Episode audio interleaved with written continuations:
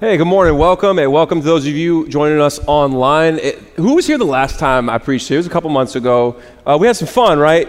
Uh, if, if you were here for second service, it was even extra fun. First service, I got about a minute in, and then phew, all the lights went out, and so I just yelled for 30 minutes, which was really fun. And then second service, floodlights went out. We moved out to the lobby, had the chairs spread out, and down back in the lobby, and we did service out there, had some acoustic worship. It was really cool. I mean, it was, it was a fun time. It was definitely something I will never forget. But the first thing that went through my mind when that happened was, oh boy, it's going to be a miracle if I can get through this morning, because I just had never experienced anything like that before.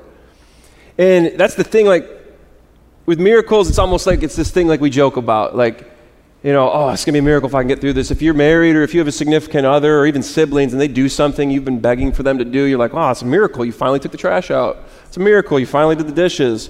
Or maybe you think of a song, you know, I believe in miracles. I don't know. Um, maybe a movie, Miracle on Ice. We have all these different things where we use this word miracle, but do we actually believe that it's something real that could actually happen? You know, maybe, maybe you're not a believer in miracles or Jesus or even in God. Uh, and regardless, I'm glad you're here this morning. I hope you're open to what I have to say because, like PJ said earlier, you may be experiencing sickness personally or in your family. And so this message really, I think, will shed light on a lot of things for you. You may say miracles aren't possible, they, they go against scientific laws. And I would say, yeah, that's, that's right. That's the point. They're these things that point to God. They're beyond our ability to understand. They're scientists. They can't explain these things that happen because they're limited, they're finite. They're human just like us, but God is omnipotent, He's infinite. So why wouldn't we expect Him to do things that go beyond our comprehension? You know, they're impossible for us, but these things aren't impossible for God.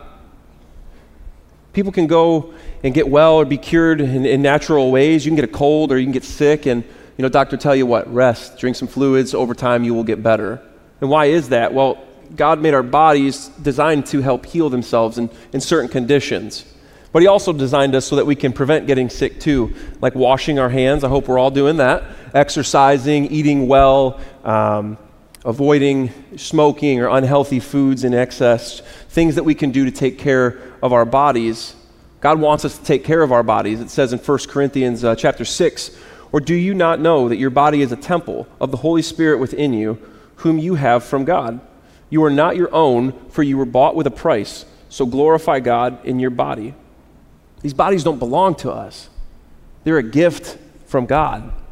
And so is that temple, is that glorifying God, or is it just fulfilling my desires in the moment? You know, I'm, I'm, I'm craving, I'm craving that extra flap, frap, double pump, extra foam on top, three, three vanillas from Starbucks. I need it. You need it, but your body is going to hate you for it. But they're still delicious, right? Sometimes they're good, they're just not good for us.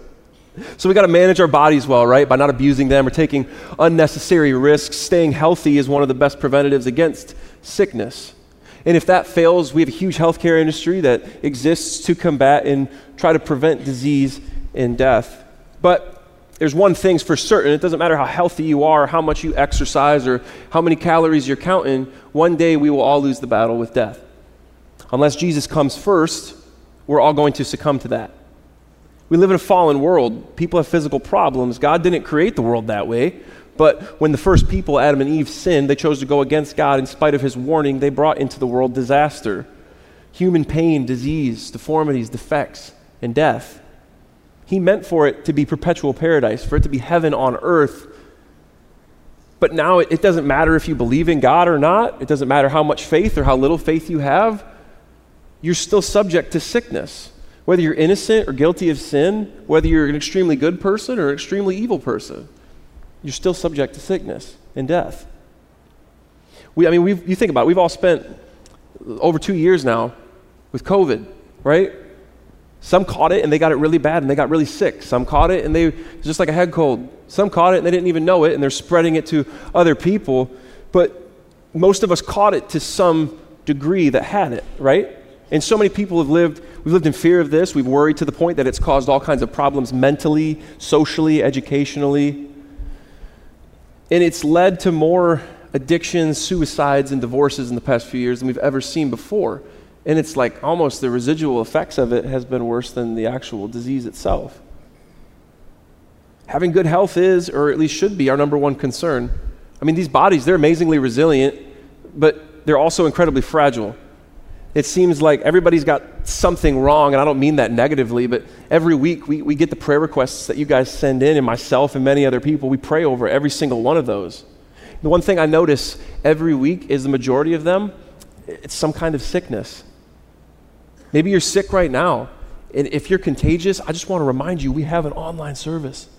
But there's also hand sanitizers, just a couple pumps there, and we're good to go. Maybe you're watching online right now because you are sick you're unable to be here with us today. You know, maybe your painful condition or disability is obvious, or maybe it's not. You know, gut problems, joints, nerve damage, chronic headaches, you can't see those things, but they're still there, they're still real. And regardless of whether your condition is visible or invisible, I want to ask you, like, where do you look to? Because if you haven't already, I want to encourage you to turn to Jesus as the healer, as the great physician. Our big idea this week is trust Jesus in sickness because he has the power to heal. God put things in nature that can heal us. You know, grandma's natural remedies like peppermint for indigestion, prunes for constipation, hello, salt water for a sore throat, aloe for burns, ginger, honey. And I feel like every time I see an article, apple cider vinegar is the cure for something else. These are all natural things, they're things from God. Sometimes you need human help to get well. You know, up until recent history, we didn't have treatments or cures for a lot of ailments and pains, but we've been blessed to live in a time where we have all this technological and medical advance. I mean, you think from aspirin all the way to chemotherapy, defibrillators, CAT scans. Every kid in this room, you know, boo boos feel better when you have a band aid that has superheroes on it. It's just science. I don't, I don't know. Don't ask me. It's just science. God also gave people intelligence and skills that can be used to help sick people get well, like doctors, nurses, paramedics, dentists, home health aides, physical therapists. There's scientists that study diseases so we can try to figure out how we can avoid this from happening to more people.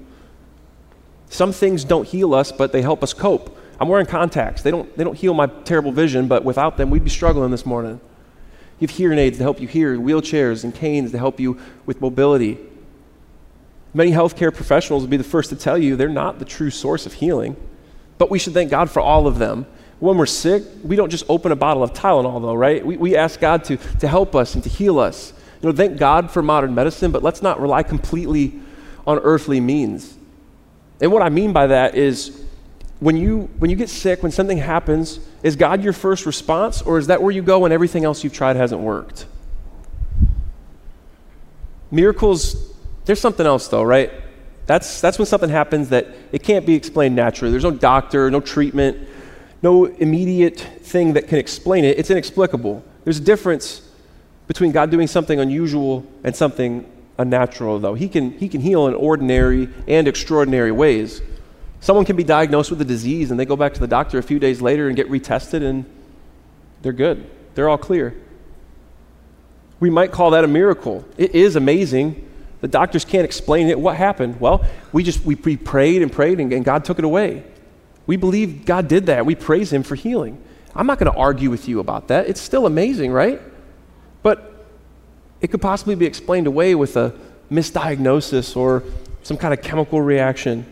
In fact, some things we might call miraculous today might just be normal in the future as we delve into the secrets of the human genome and invent procedures to find cures for different cancers and other diseases. There are things that we think are so incredible today that might just be common practice in the future. But the thing is, God put that in place for us to discover. He's the true source of healing. A true miracle is more than that. Healing the sick was not the purpose of Jesus' ministry, but he sure did it a lot. And how did Jesus heal? Might be one of your questions. Well, in short, he healed instantly. You didn't have to schedule an appointment with Jesus. You didn't have to hope he was in network, make sure you had all your information ready to go. He just did it on the spot. Sometimes he healed with just a word or a touch. You know, you might hear of this thing called a faith healer, um, and they, they have these elaborate demonstrations, and, and, they go to these things, and they do all these things, and they come up to you, and they go, "Oh, you you are healed because of your faith," and they touch you with their hand like that's supposed to actually do something. Those people are frauds. I mean, we know that. those kind of people, like, Jesus is not that. He's different from those healers, if you will. He healed totally. People who supposedly get healed by these people, they're either planted there or they're people who are led to believe they're healed when they're not. And it's really sad. Like, they relapse, or they just want to believe so badly they ignore and discount their continuing symptoms and pain. But when Jesus, there's, there's, no, there's no partial or temporary relief. It's not this thing that we just have to imagine actually happened. It was complete, it was total. There was no doubt. Jesus didn't make invisible symptoms go away, He did things that were obvious.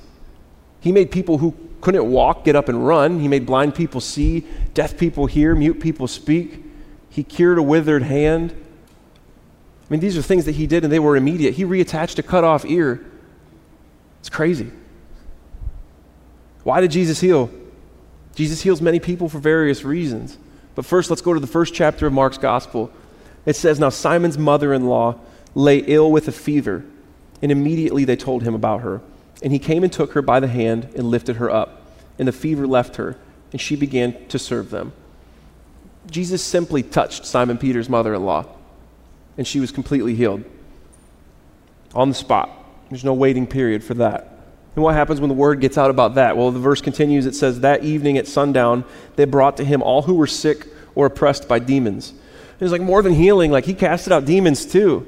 And we're not, we're not going to get into all the aspects of that today, but just know like he had the power to do that as well. There's something about this guy that makes him a little bit more than just a man. It says, And the whole city was gathered together at the door, and he healed many who were sick with various diseases and cast out many demons. Another time in verse 40, and a leper came to him, imploring him and kneeling, said to him, If you will, you can make me clean. It says, moved with pity, he stretched out his hand and touched him and said to him, I will be clean.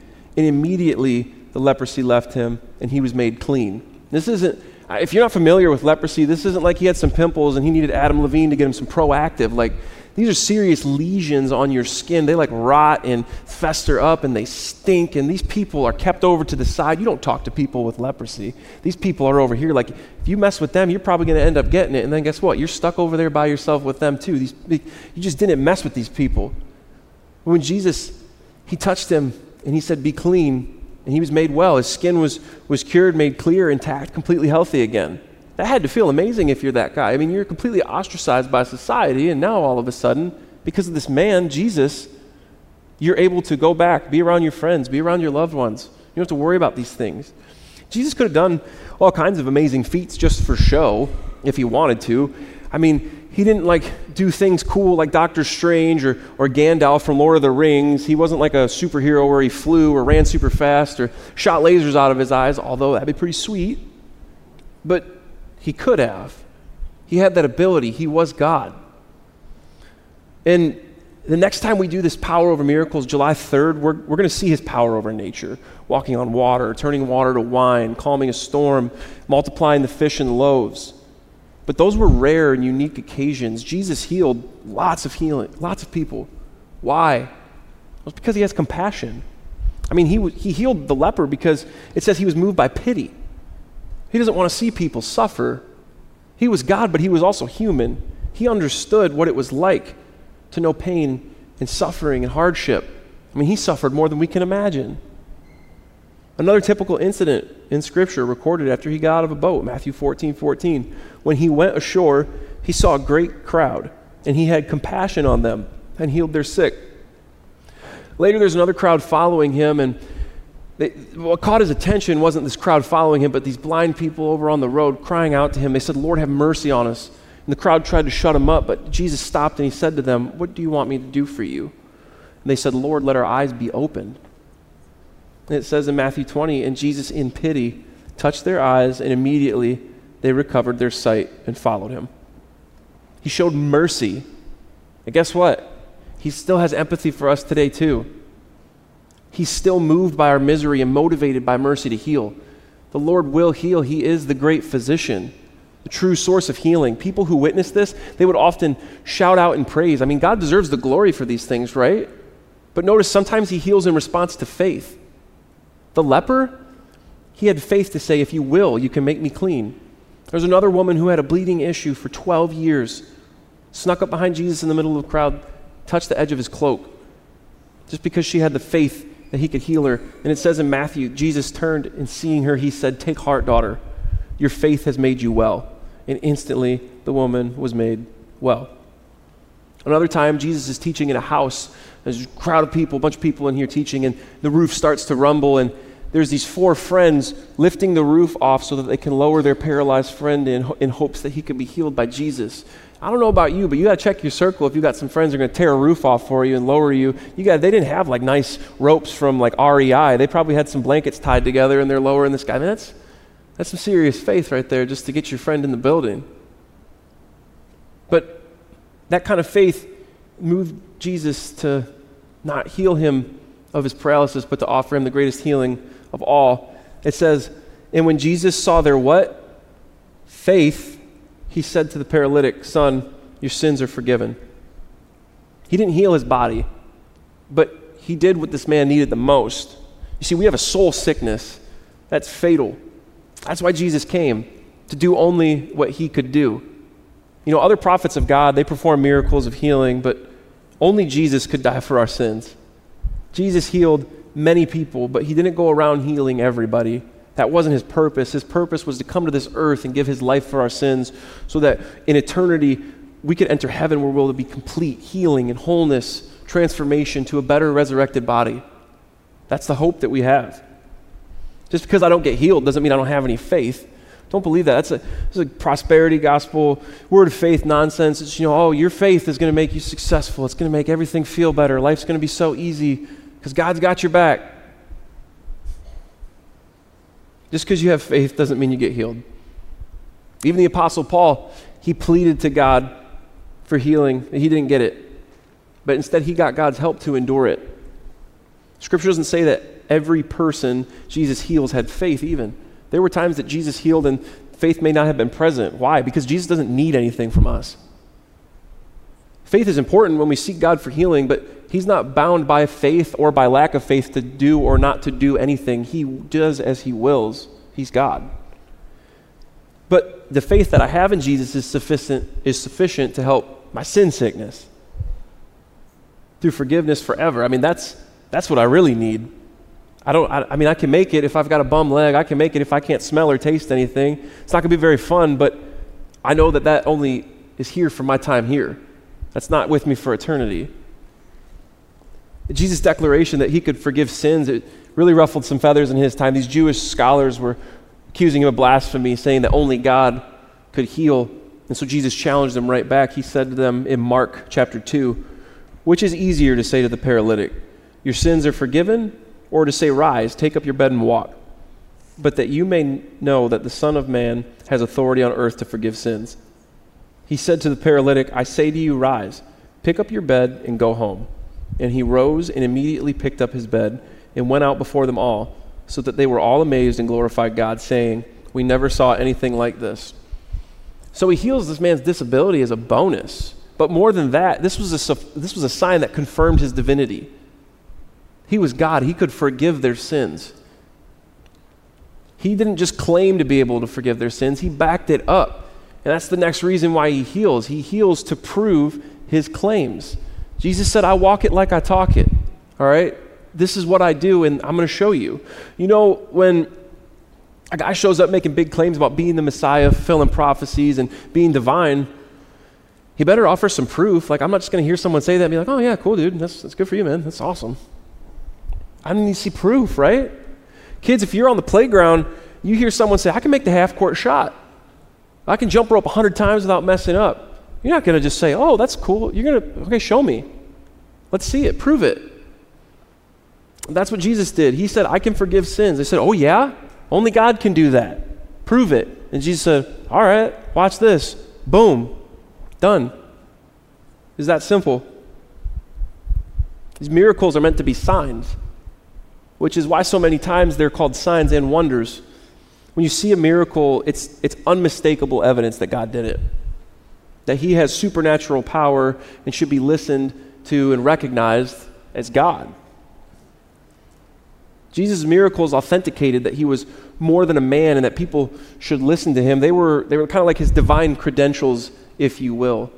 Jesus appealed to that purpose when he countered his critics. It says in John Jesus said, If I'm not doing the works of my Father, then do not believe me. But if I do them, even though you do not believe me, believe the works, that you may know and understand that the Father is in me and I am in the Father. Jesus was bringing new revelation which needed verification. And this was also true of his apostles. He sent them out with his authority to bring new revelation and authenticated by miracles. It says in Mark 16, and they went out and preached everywhere, while the Lord worked with them and confirmed the message by accompanying signs. Even Paul notes in 2 Corinthians, the signs of a true apostle were performed among you with utmost patience, with signs and wonders and mighty works. Now, there may be special cases and circumstances when God uses someone to bring healing, but it's through their prayers, not through an apostolic gift. I'm not saying it doesn't ever happen. God can do what he wants to do, right? But nobody today is an apostle of Christ. That's why someone comes up to me today and they say, Hey, God spoke to me, or Hey, God told me to tell you. Like, okay, like, prove it. Because if you're truly an inspired messenger from God, a trustworthy teacher, I can confirm what you're saying is true because you should be able to prove it with some sort of sign. That's why God gave us the Bible. We have this access to the words of the prophets who were confirmed through miracles and signs and wonders. We don't have to worry about if you are or if you aren't. Like, if you are, you'll be able to prove it. And so far, I haven't seen anybody really meet that challenge. So be careful ultimately, like the purpose of these miracles is that so we, that we would believe the message of Jesus. Here's how the Apostle John ends his gospel. He says, Now Jesus did many other signs in the presence of the disciples, which are not written in this book, but these are written so that you may believe that Jesus is the Christ, Son of God, and that by believing you may have life in his name. Miracles bring people to salvation. They open doors for evangelism. They lead people to repentance even today, in many parts of the world, people who are tragically trapped in false belief systems, when they or a loved one gets sick, they turn to believing Christians to pray for them, and they get healed. And that can be an open door for us too. Like when someone we know is in need, we can offer to pray for them. And people don't usually turn that down. And when their situation improves, it may open their heart to the Lord. And when word gets out about their situation improving after that person prayed for them, that's going to pique interest in people. I mean, we see that in Scripture. Says in James chapter 5, Is anyone among you suffering? Let him pray. That doesn't mean you don't go to the doctor or refuse medicine, but doctors are amazing people, right? They don't have the final word. Jesus is the great physician, He's the Lord of miracles. It continues Is anyone among you sick? Let him call for the elders of the church and let them pray over him, anointing him with oil in the name of the Lord. Now, there's nothing special about this oil. It's like mystical, where it's like, oh, this oil was on me and it made me so much better. It just, it's just representative of God's working if that makes sense. It also continues, and the prayer of faith will save the one who is sick, and the Lord will raise him up, and if he has committed sins, he will be forgiven. Therefore, confess your sins to one another and pray for one another that you may be healed. Some of you in this room are hesitant to ask for prayer. But that's, I mean, that's what we're here for, right? There's, there's people that are up front towards the end of service during communion and, and, after the song, and they're here to pray for you. They're here to answer your questions, right? If you're here every week, you know that. And if you're new, we have people that will answer your questions. You can come find me, you can come find anybody. Like, we'll pray for you, we'll answer your questions. Don't be hesitant about that. Uh, the scripture concludes it says, The prayer of a righteous person has great power as it is working. Our faith doesn't have the power, Jesus does. And the big idea, one more time, if you guys want to read this one with me, trust Jesus in sickness because He has the power to heal. Don't give up. Have faith. God still answers prayers today. The woman with the bleeding waited 12 years for it to stop. The paralytic man waited 38 years. We have a hard time sometimes waiting 12 minutes at McDonald's drive through. I'm just saying, patience is a virtue, right?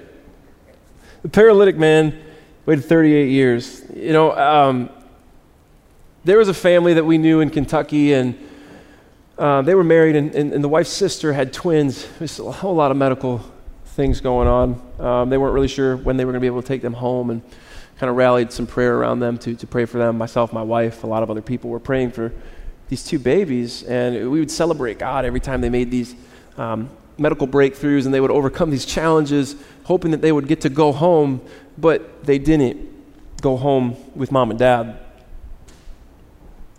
They went home with him, and they're with him now, and they're not experiencing any pain or any suffering, but it wasn't because I didn't have any faith, you know? Sometimes things don't happen, you don't know what God's will is, and, and you pray, and your lack of faith isn't the reason why those things don't happen. You never know when your day will come. He may do it in a supernatural way or through natural means. But our hope isn't anchored in miracles, right? It's not anchored in, well, because I prayed to God, He's going to do this. No, our hope is in a sovereign God. We'll all face a time when He doesn't heal, we'll die. So trust and glorify Him whether you get healed or not, because all who follow Christ will one day be made well and whole completely, resurrected with a new, transformed, glorified body fit for the new heavens and new earth. There's no more pain, disease, disability, or death. If you don't have that hope, man, I encourage you to repent. Put your faith in Jesus. You, know, you can text or email your name to what's on the screen behind me.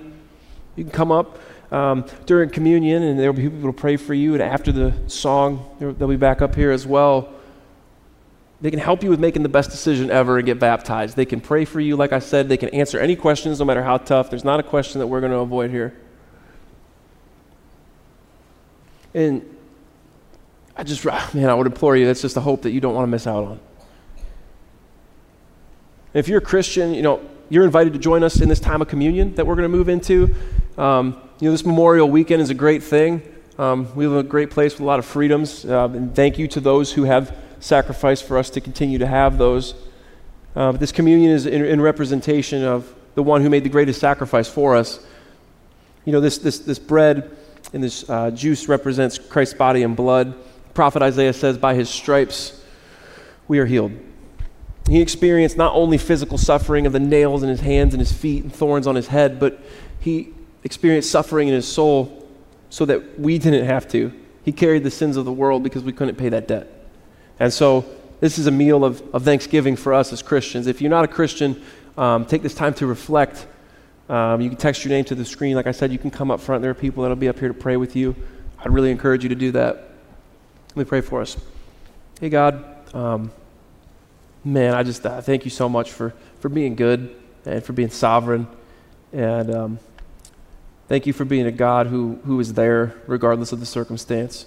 Thank you for your healing.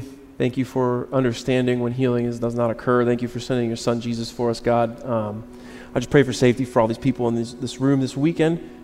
Um, anything that they have, God, that they need lifted up to you, God, I lift that up to you now. I just pray that um, regardless of what the will is in, in, in your will, that your presence would be made known to them and they would have comfort in your ultimate good. It's in your son's name we pray. Amen.